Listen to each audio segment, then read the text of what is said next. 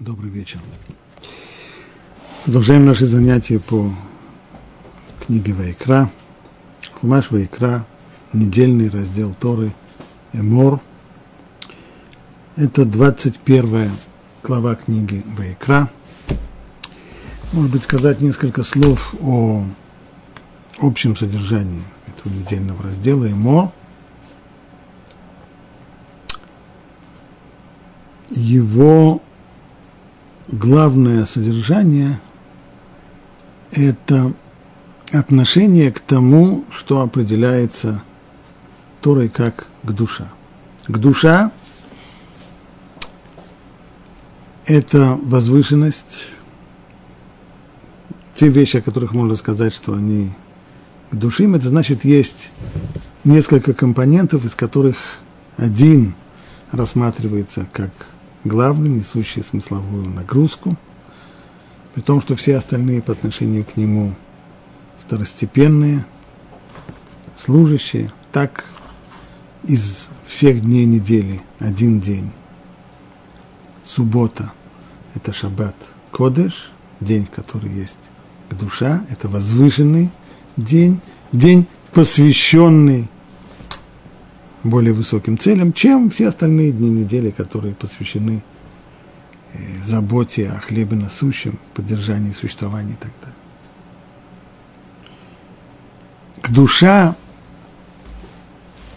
рассматривается в плане к душат анефеш, к душат азман и к душат амаком.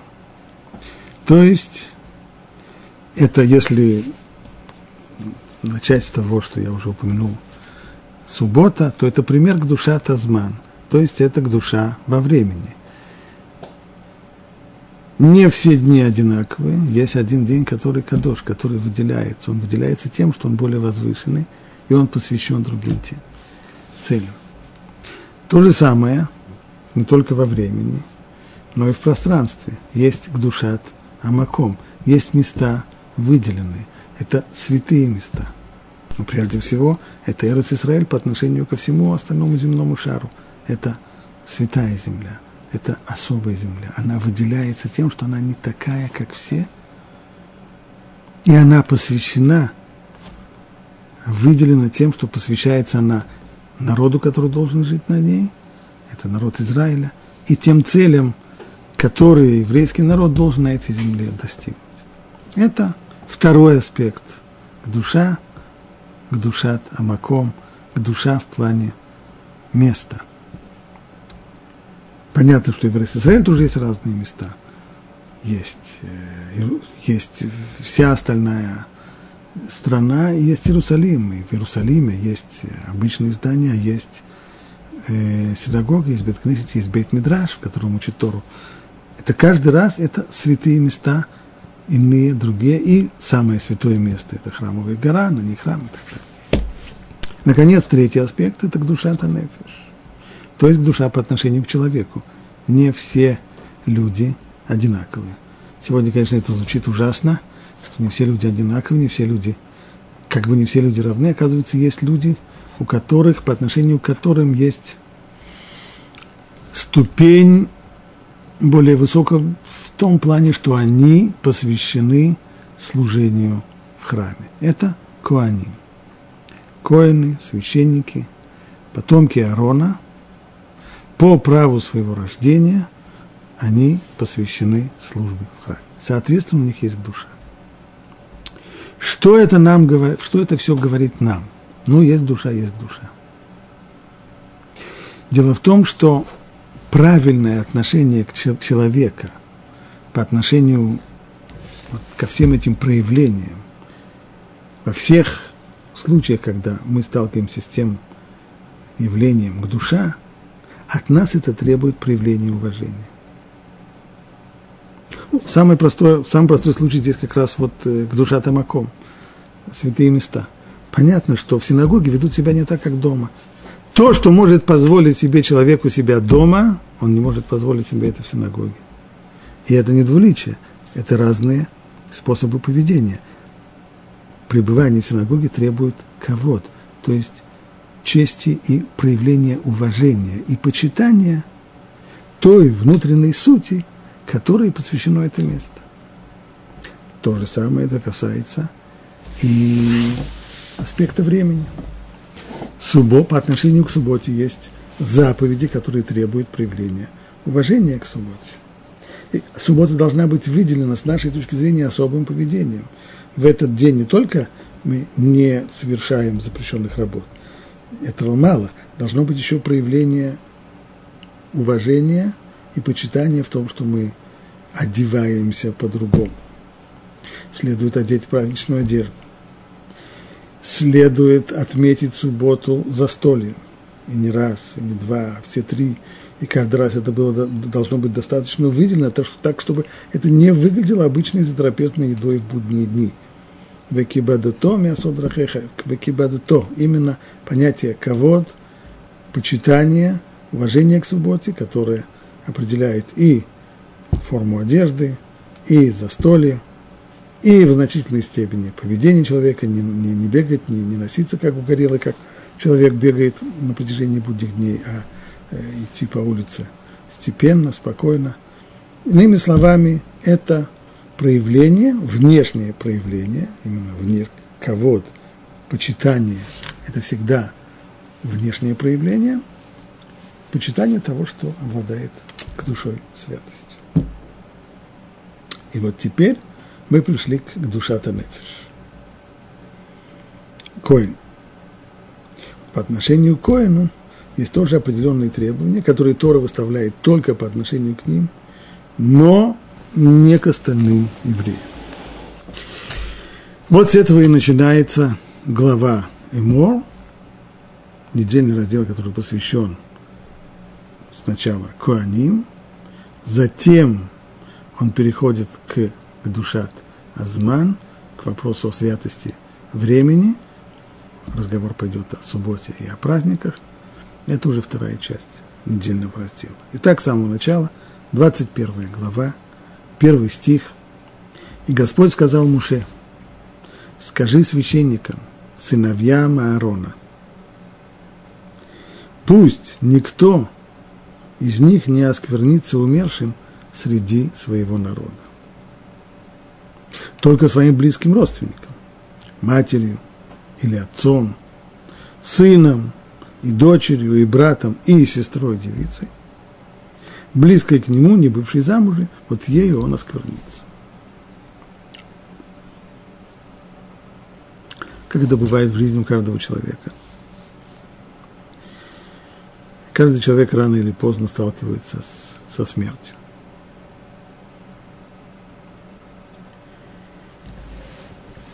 Труп умершего человека, как известно, приводит к тому, что тот, кто оказывается к ним, с ним в контакте, воспринимает тума. Некоторые духовные осквернения. Вот это не может относиться к Коаним. Коин не должен прикасаться, Коин не должен заниматься трупами людей. Прежде всего, о символическом значении этого запрета. Коэн, как э, мы перевели это слово, священник. Священник, ага. служитель культа. Если мы обратимся к наиболее известным и распространенным – религиям и культам, то мы увидим, что они уделяют колоссальное внимание вопросу смерти умерших и так далее. То есть религиозная активность последователей этих э, религий, она очень серьезно связана со смертью. Это естественно. Так построен человек. Когда в человеке пробуждается сильнее всего религиозное чувство, когда он сталкивается со смертью. Под религиозным чувством я имею здесь в виду ощущение человека, что есть кто-то выше его, кто-то сильнее его, кто-то над ним, который вершит его судьбу и от которого человек зависит. Это вполне естественное для человека ощущение. Но большую часть э, своей жизни человек э, не живет, переживая вот это вот ощущение, ибо стремление человека как раз э, в большей степени это почувствовать свою независимость от других, свою свободу, свою способность. И в общем и целом у человека неплохо получается. Конечно же, есть силы природы другие силы, которые противостоят ему, но человек учится с ними бороться. Человек научился пахать и сеять, собирать урожай. Он может заработать, он может бороться с голодом, зарабатывая деньги, покупая еду, он одевается, он утепляет свой дом, чтобы ему зимой не было холодно. Он борется с болезнями при помощи каких-то лекарств. Он борется с чиновничьей бюрократией при помощи взяток и знакомств. Более-менее у человека есть э, ответы на многие вопросы. И человек в большей степени жизненных ситуаций чувствует себя более-менее комфортно, пока он не подходит к роковой черте. Смерть – это та сила, против которой ничто не властно. И самые сильные люди, самые богатые, самые власть имущие, люди, обладающие самыми-самыми разветвленными связями в высших эшелонах человеческого общества и власти, ничего не могут сделать против смерти. Ни протекции, ни деньгами, ни военной силой ничем не может защитить себя человек от ангела смерти. Поэтому соприкосновение со смертью всегда сильнее всего пробуждает в человеке религиозные чувства. Ну, именно здесь, в этой самой точке, и приходит к человеку религии. Пробудился человека религиозное чувство, а мы тут как тут. Для многих религий поэтому для многих, но для ряда религий, по крайней мере, характерно, что и в обыденной, естественной жизни люди носят на себе различные символы, связанные со смертью, уходом в другой мир и так далее. Вот по поводу Куаним, служителей Иерусалимского храма, Тора говорит прямо противоположное.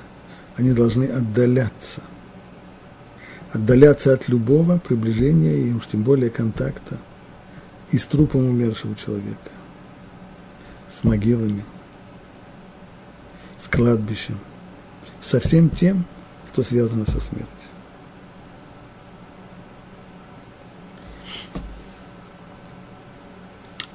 И это, безусловно, символично, потому что подход Торы, Тора, будучи религией,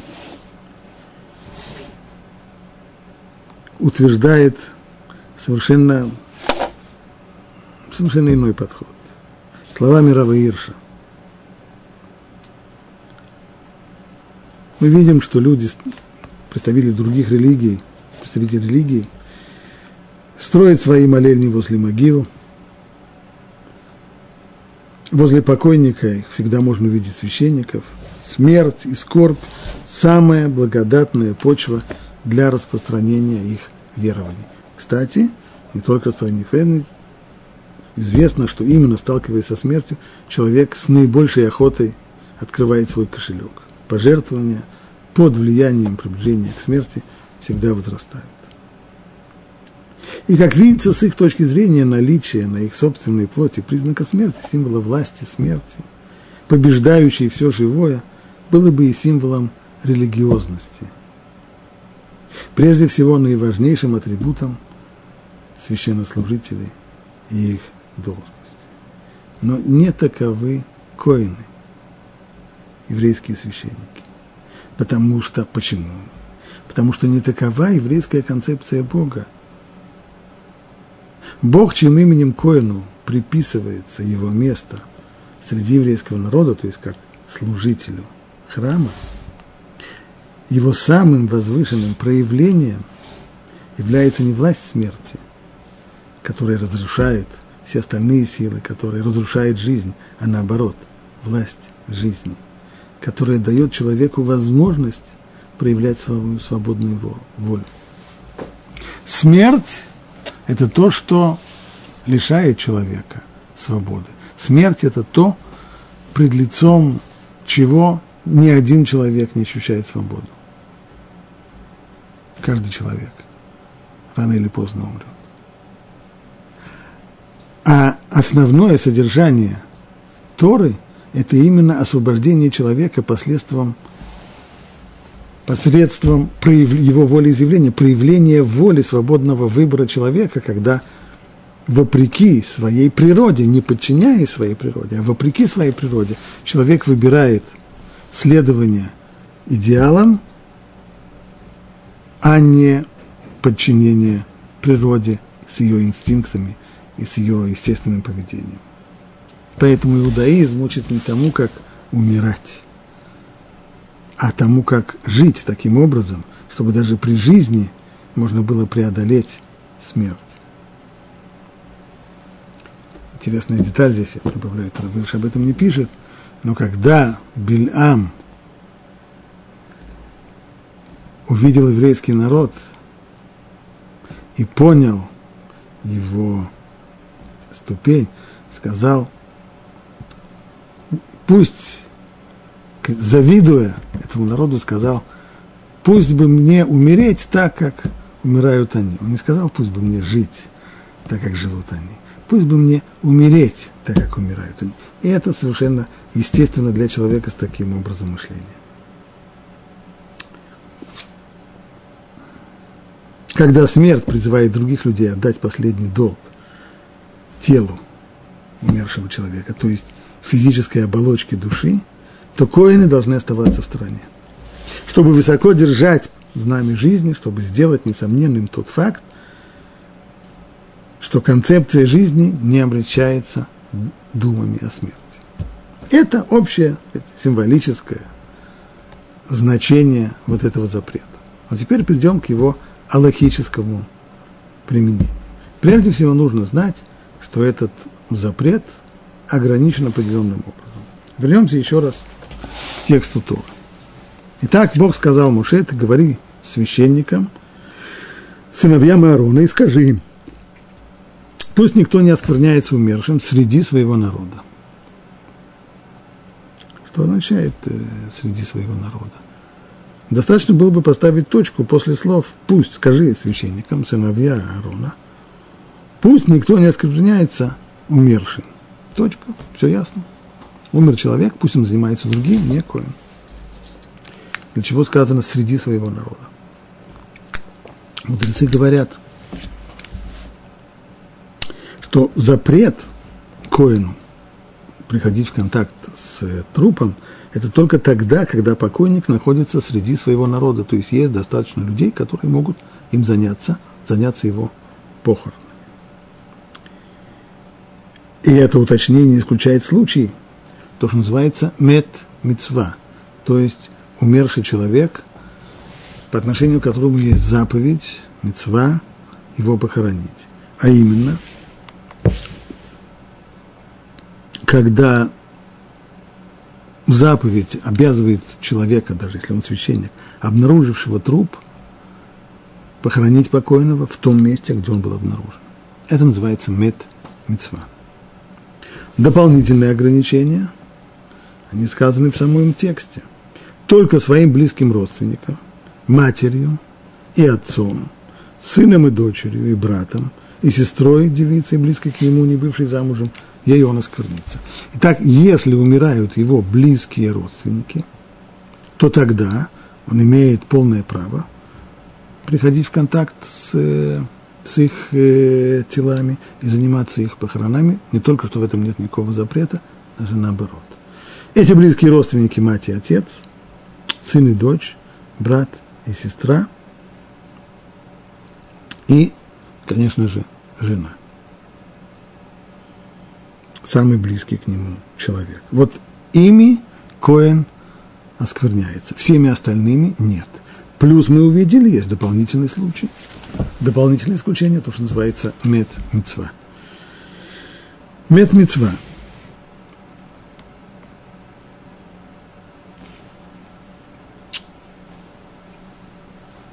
Есть э, спор среди, среди комментаторов Талмуда, каковы рамки конкретные вот этого исключения. Скажем, идет Коэн по дороге. Идет он по дороге, и вдруг натыкается недалеко от дороги, в канаве, труп, труп еврея. Это мет мецва или нет? Рядом с ним никого нет. Но если позвать кого-нибудь, может быть, кто-то придет. Или даже, может быть, когда звать, если сейчас отсюда начать кричать, никто не услышит. Но если пройти еще минут 15, можно дойти до населенного пункта, где есть евреи, которому, которому можно попросить заняться этим человеком. Или если они не захотят, может быть, и заплатить деньги, чтобы они это сделали. Либо мы скажем нет, в тот момент, когда человек наткнулся на труп, и видно по тому, как он здесь лежит, что им никто не занимается, вот это уже мет мецва, это уже случай, в котором есть заповедь, и Коин обязан, бросив все, и в том числе свой священнический сан, заниматься похоронами этого этого человека. Шулхана Рух, чтобы сразу перейти к уже решению этого вопроса, Шулхана Рух приводится два мнения. Первое мнение Шулхана Рух записывает так. Мет митцваши мецао бадырых убил шульвдей кухавим. Два варианта. Либо человек наткнулся на труп еврея Э, в пути, в дороге, в поле, не в населенном пункте, либо даже среди города, но в городе, где нет евреев, которые могут его похоронить по еврейскому обряду, а в городе, в котором живут язычники.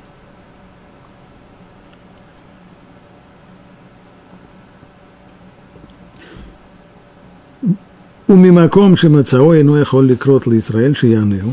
И находятся ближайшие евреи, которые могли бы заняться его похоронами на таком расстоянии, что если позвать их, не идти за ними, а позвать их с того места, где найден был труп, то никто на помощь не придет. В таком случае запрещено двигаться с места. Он не может оставить этот труп здесь и бежать за помощью, чтобы кто-то ему помог, а должен – не, из, не изыскивая кого-то, кто поможет, самому заняться похоронами, выкопать могилу и похоронить этого умершего человека. אבל היו ישראל קרובים למקום המת, שהמוצא את המת קורא אותה והם עונים לו, убаим лекавро, эн замет мецва. Но если с того момента, с того места, где Коин наткнулся на труп, если от, с этого места он позовет его, евреи услышат и придут ему на помощь, в этом случае он не имеет права заниматься мертвецом. Все, что он должен сделать, это только позвать людей, которые придут и обеспечат умершему похорон. Так пишет Шулханарух –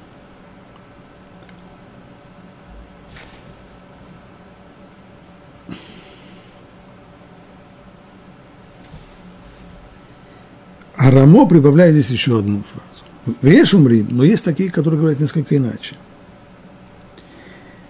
Ино моцеши их беру рак бесахар. Что будет, если человек э, может найти? Если он позовет, люди придут. Но когда он объяснит им, зачем он их звал, то они скажут, все это хорошо, но деньги вперед. Даром работать, еще на такой работе, работать могильщиком – заниматься похоронами, даром они не готовы. Вопрос, обязан ли Коин заплатить им для того, чтобы сберечь свою священническую чистоту или нет. Или он не обязан это делать, и в данном случае может он сам заняться похоронами этого умершего. Так вот, Рамо приводит, что есть мнение, что эта заповедь точно так же, как и все остальные заповеди, связанные с Гмилут Хасадим, заповеди, связанные с помощью, безвозмездной помощью людям, что эти заповеди обязывают нас делать различные действия, но не обязывают нас тратить на это деньги. Так, например, если человек нашел не труп, а нашел он какую-то пропажу, то он обязан вернуть ее, постараться найти хозяина и вернуть его хозяину. Это означает, что человек обязан тратить для этого усилия. Ходить, приклеивать объявления, звонить, разыскивать, идти искать того, кто потерял. Это да. Тратить на это деньги не обязан. То есть, например, если для того, чтобы, если он спрашивает, обязан ли он давать объявление в газете, за которое придется платить, ответ нет. Тратить деньги не обязан. Только Тора Гуфо, то есть только усилия, которые человек должен сделать своими своей материальной стороной, душевные усилия и так далее. Да, материальные нет.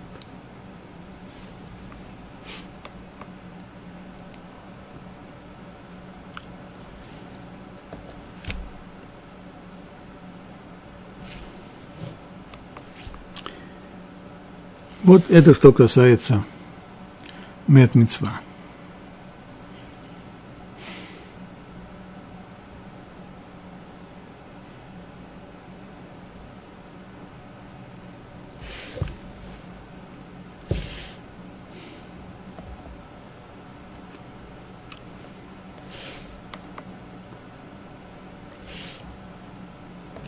я хотел бы перейти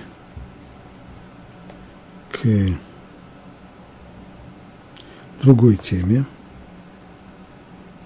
немного перескакивая через детали законов, касающихся Куаним. Это закон, высказанный здесь история, закон, касающийся жертвоприношений в храме. Это уже 22 глава. Читаем там так. И Бог сказал Муше так. Когда родится бык или баран, он должен семь дней пробыть со своей матерью. А с восьмого дня и далее будет угоден для, для жертвы Богу. Так, если человек хочет посвятить жертвенное животное, подсветить животное, чтобы оно стало жертвой Богу, то есть здесь некоторые ограничения по времени. А именно, совсем уже новорожденного ягненка нельзя посвящать. Только по прошествии восьми дней. С восьмого дня и далее он будет угоден для жертвы Богу, но не раньше того. Закон достаточно известный, но интересна форма, в которой этот закон – высказан.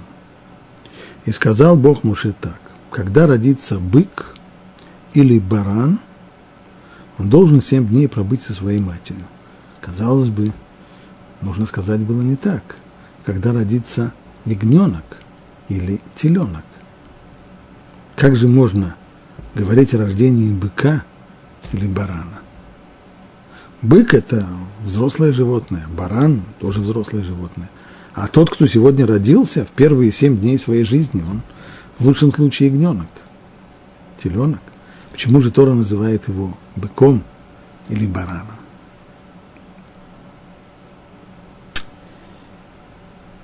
Мудрецы Талмуда делают отсюда вывод. Стало быть, если Тора упоминает здесь такое выражение, значит, мы должны признать, что даже однодневный теленок, то есть совсем новорожденный теленок, называется быком – а новорожденный ягненок, которому всего лишь один день, чтобы исполнился, он является уже бараном.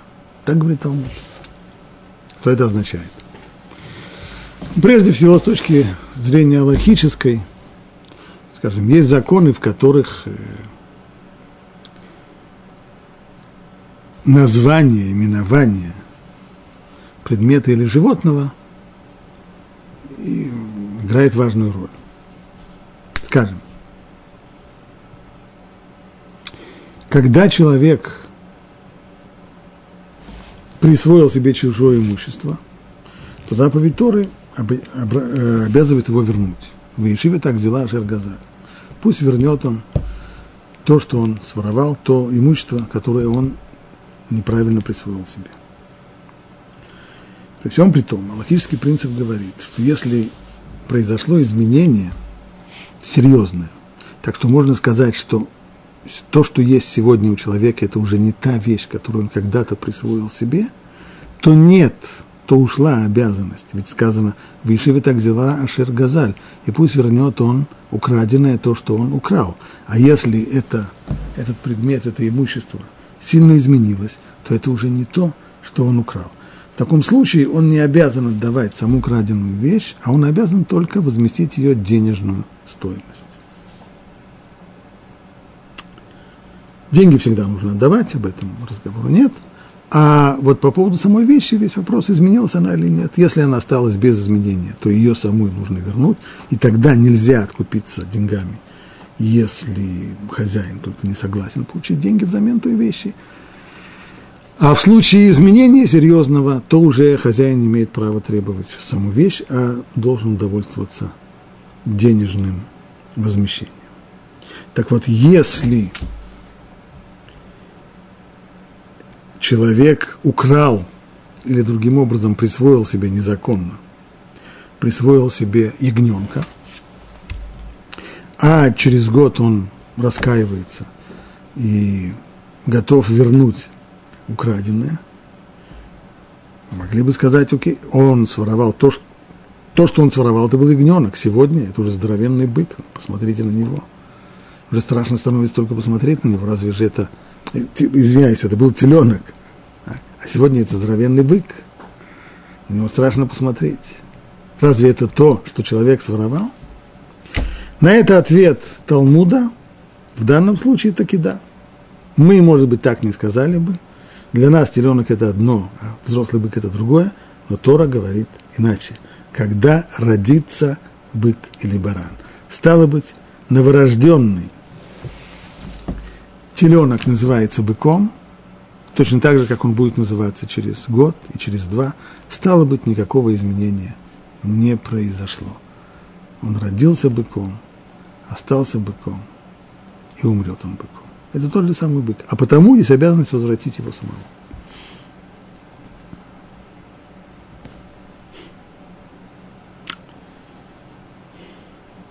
Ну а теперь Такова Аллаха, таков закон. Имеет смысл немного поразмыслить.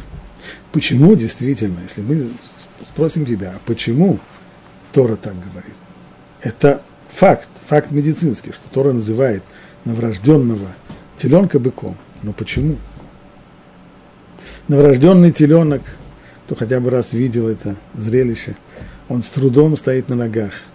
Ножки у него тоненькие – Такое впечатление, что его ветром может сдуть. Он с трудом находит в имя матери. Казалось бы, все основные навыки бычьей жизни в день его рождения, даже на завтра, очень далеки от него. Вот потом, через год, вы совсем его не узнаете. Он нагуляет вес, у него появятся мощные мышцы, он уже не будет нуждаться в матери – он не будет дрожать от ветра, наоборот, это будет грузный и достаточно, грузное и достаточно грозное животное. И все же Тора, Тора говорит это одно и то же. Был быком и остался быком. Что же изменение? Все эти изменения, они количественные. А по сути дела, бык не изменяется.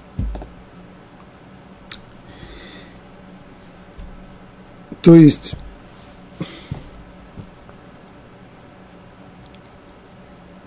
здесь,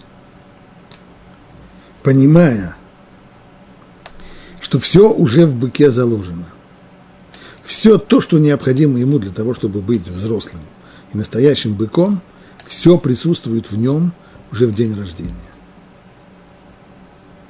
Но вот о человеке Тора так не говорит. Нигде не сказано – что новорожденный младенец в день своего рождения или в первые дни и месяцы своей жизни – это уже человек. А вот он еще не человек. Человеком он только должен стать. В этом колоссальная разница. и все же ее нужно лучше понять. Человек изменяется, очевидно, но и бык изменяется.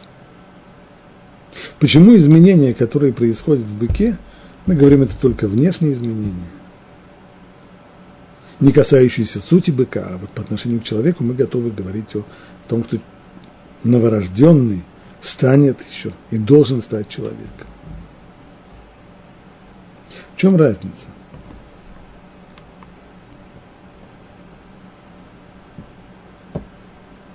Что означает изменение человека? По отношению к бычьему. Все, что необходимо быку, чтобы стать взрослым быком, уже заложено в нем в потенциале. И этот потенциал только должен развиться. Все знания, необходимые быку, инстинктивные, заложены в нем. Бык не учится. Бык не постигает науки. Он нагуливает вес, он наращивает мышцы, Снова все это в нем заложена программа, для которой он ест, ищет пищу, растет, тяжелеет. Да и все навыки бычьей жизни, они тоже заложены в нем в программе. Стало быть, все, что происходит, все те изменения, которые происходят в бычьей жизни, это просто реализация того потенциала, который в нем заложен. С человеком это не так. Ну, сказали, бык не учится, а человек учится. Здесь тоже нужно сделать некоторую поправку. Если человек, когда он родился, то он математики еще не знал. А потом он отправился в школу. И как ни странно, он не только что не косил с уроков математики, а ему даже наоборот математика понравилась. И настолько ему понравилось, что он отправился потом в университет – на математический факультет и продолжал там учиться, и изучал математику, реализовывая свои способности и таланты, пока, наконец, не достиг степени научной доктора наук по математике.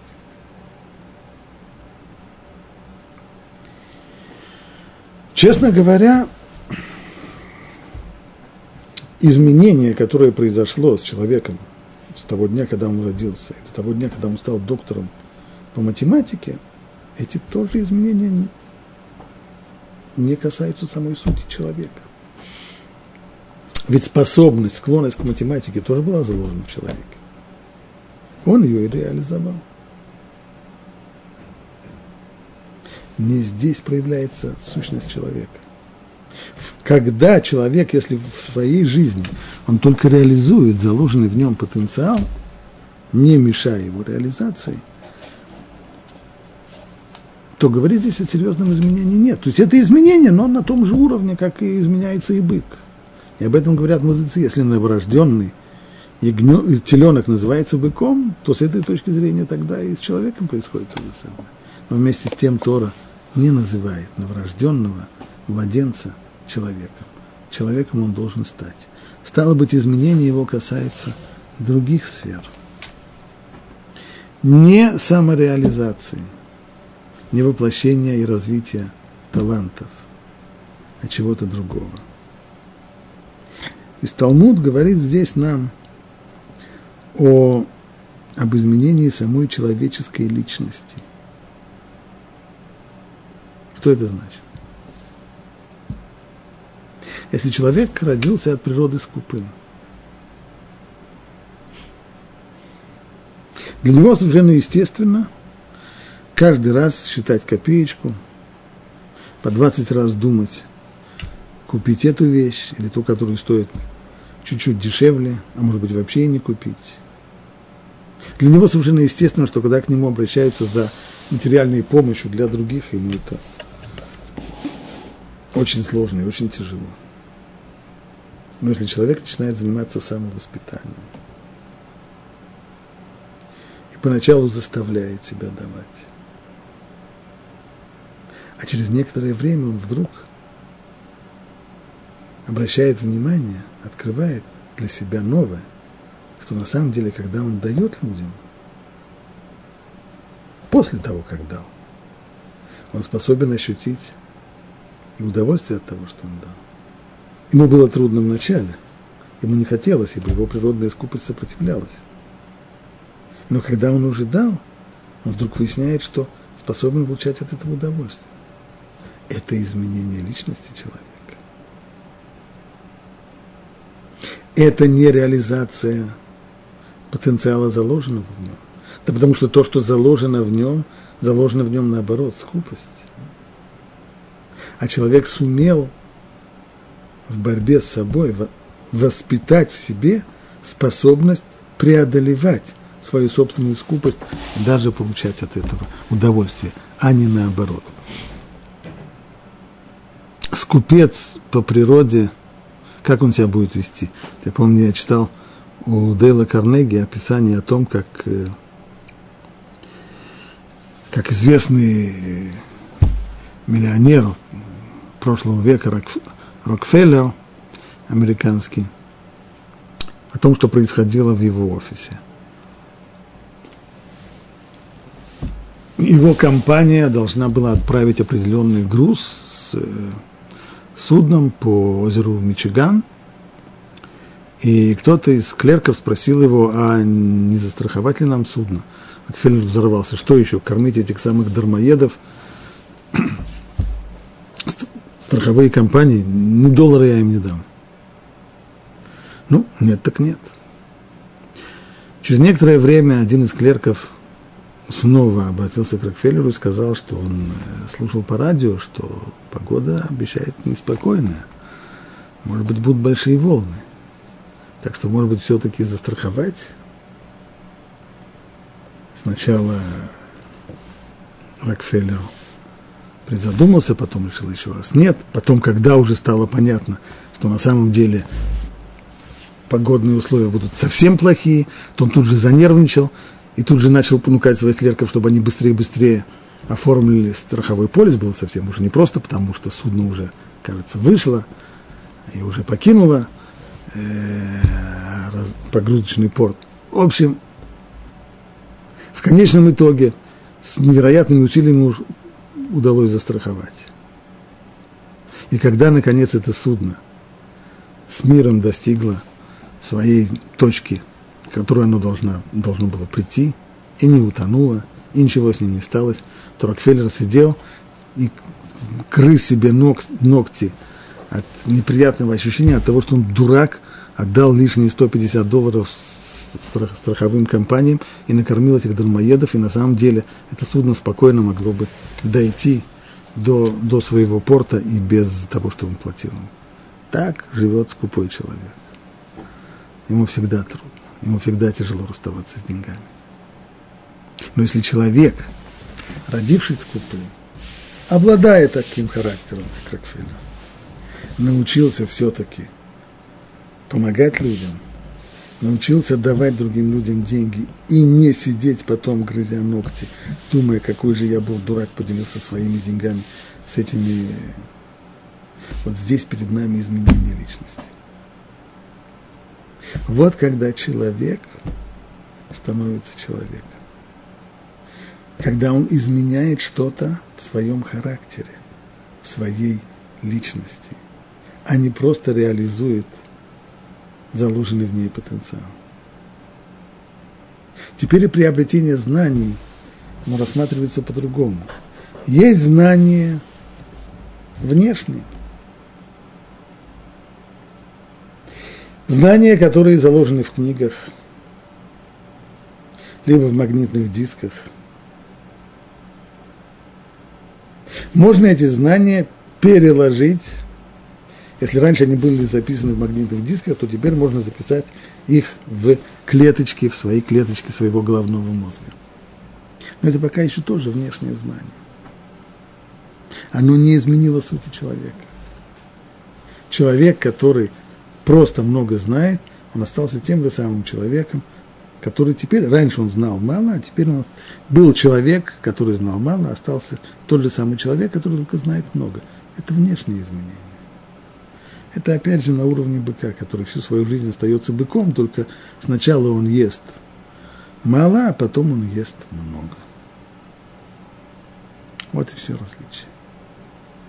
Но если это знание такое, которое изменяет человека, которое облагораживает его, которое возвышает его, которое утончает его, так что из грубого человека он становится более утонченным, вот здесь вот есть изменение, настоящее изменение личности человека.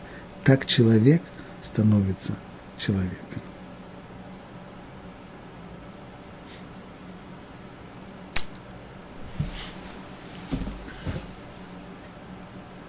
Есть люди, которые не верят в способность вообще человека измениться. Как говорится, Горбатого могилы исправит.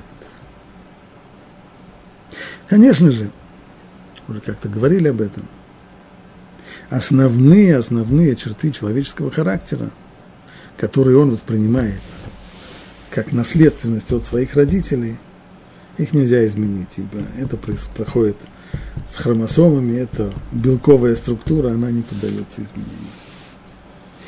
Но личность человека – это не только его качество характера, а это то, как он с ними управляется. Умеет ли он, научился ли он, натренировался ли, научился ли он подчинять свой характер тому, что подсказывает разум, или не научился. Вот здесь вот происходит изменение в личности человека в его образе поведения и в его способности получать удовольствие от того или от другого.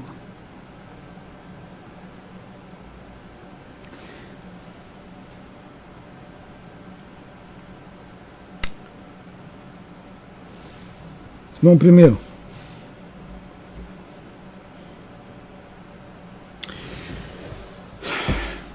Есть один документ, который нашли исследователи в архивах, э, в архивах СС после победы в войне.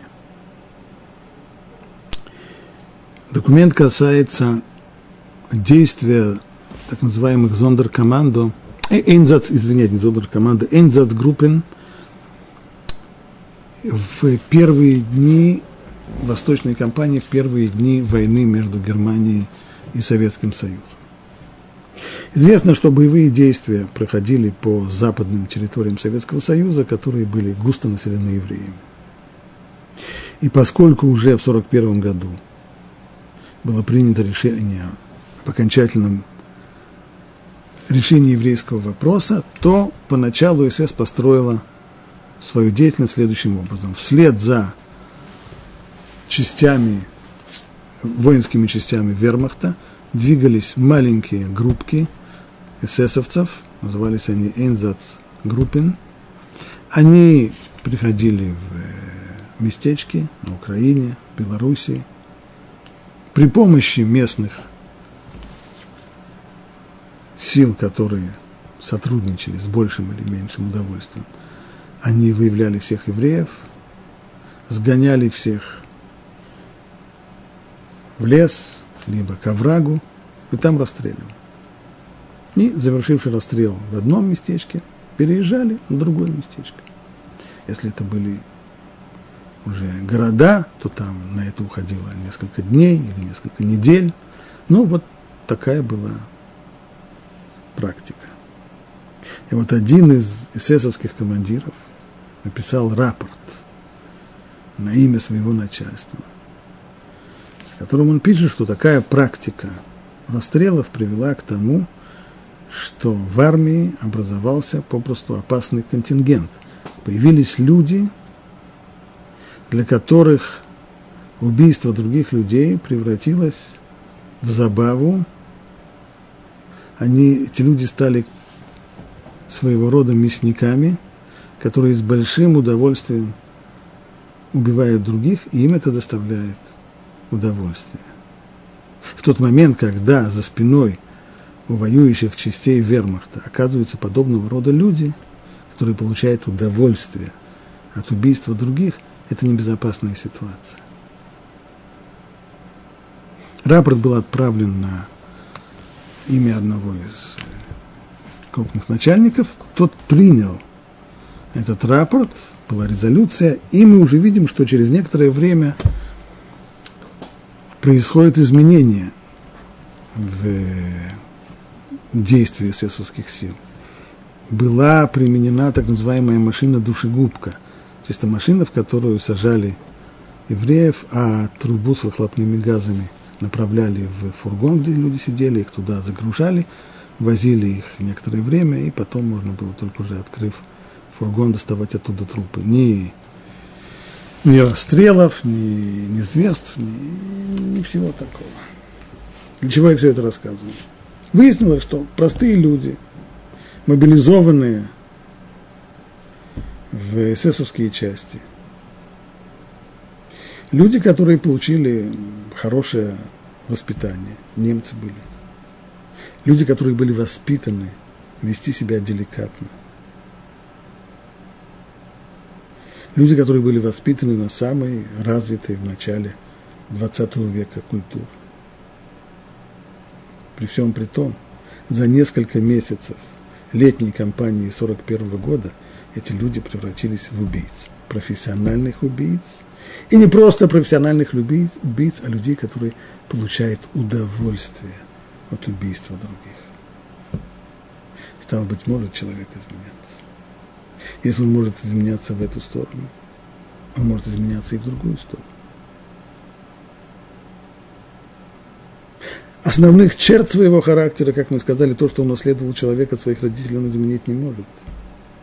Но образ своего поведения, а стало быть, и личность свою, ведь личность, она включает не только характер – но и весь образ мышления и поведения человека, стал быть, личность свою человек может и в состоянии изменить. И так писал Вильнинский Гаон, что главное в жизни человека, главная цель, с которой человек приходит в этот мир, цель жизни человека – постоянно преодолевать свои дурные качества. И если этого он не делает, то зачем тогда он живет? Зачем ему жизнь? Вот для чего человек приходит. Бык приходит в этот мир для того, чтобы есть и нагуливать вес, оплодотворять самок. И... Вся его жизнь – жизнь бычья. С этим он приходит на свет, с этим он уходит с этого света. И все, что в, промежутке, это только количество травы, которую он ел, и количество самок, которые он оплодотворил. Вот и все. Человек приходит в этот мир с другой целью. Он приходит в этот мир, говорит Агро, для того, чтобы измениться, для того, чтобы стать лучшим человеком.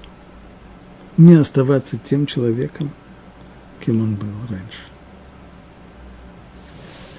В этом, чтобы стать человеком, в эта цель, в этом цель его приход в этот мир, в этом цель его воспитания. Не, так, не то, что когда его воспитывают окружающие, окружающие воспитывают его, чтобы он был, э, соблюдал правила приличия, не мешал и так далее. Нет, речь идет о его прежде всего самовоспитании.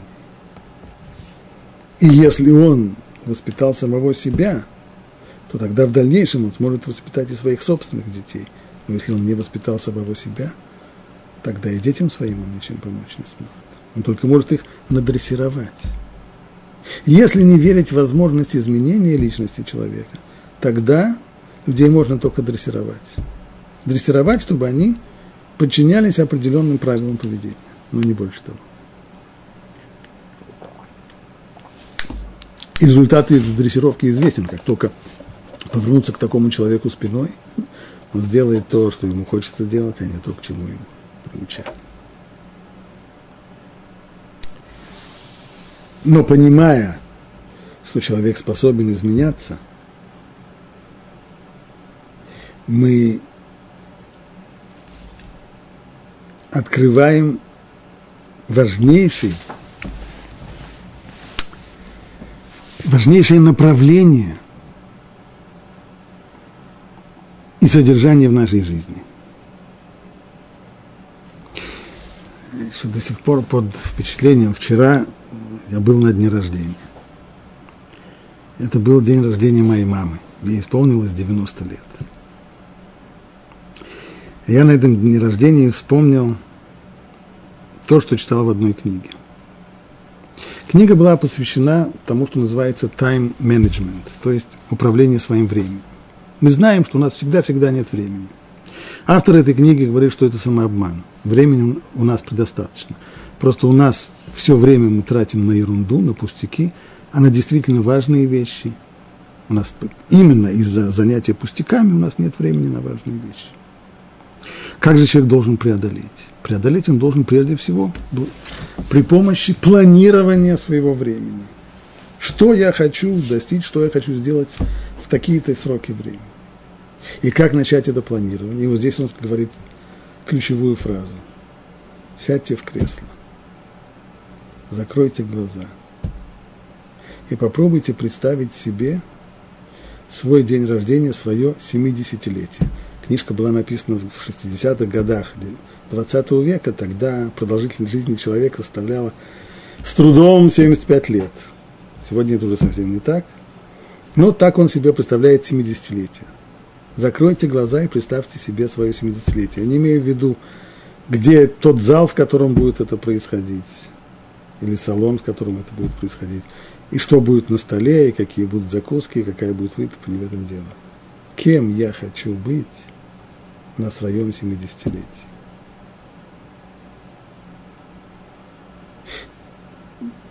Не я, сколько денег я заработал и какие научные знания, научные э, звания я получил, не в этом дело. Личность моя. Кем я хочу быть, кем я хочу увидеть себя, какой личностью я хочу быть на своем 70-летии или на своем 80-летии – или даже на 90-летие. Вот какой вопрос, который должен человек себе задать. Помня, что он рождается не человеком. Айр, Пере, Адам, Юлад. Диким осленком рождается человек. Человеком, в отличие от быка, он только должен стать. Станет он, он им или нет, это зависит от него. Он, безусловно, может прожить всю свою жизнь, так и оставшись тем, кем он родился, не изменившись ничуть но может, если только захочет взять себя в руки, наметит план строения своей личности и изменения, и будет следовать этому плану, тогда, сидя на своем юбилее и глядя на себя, он сможет сказать, что, слава Богу, я стал человеком.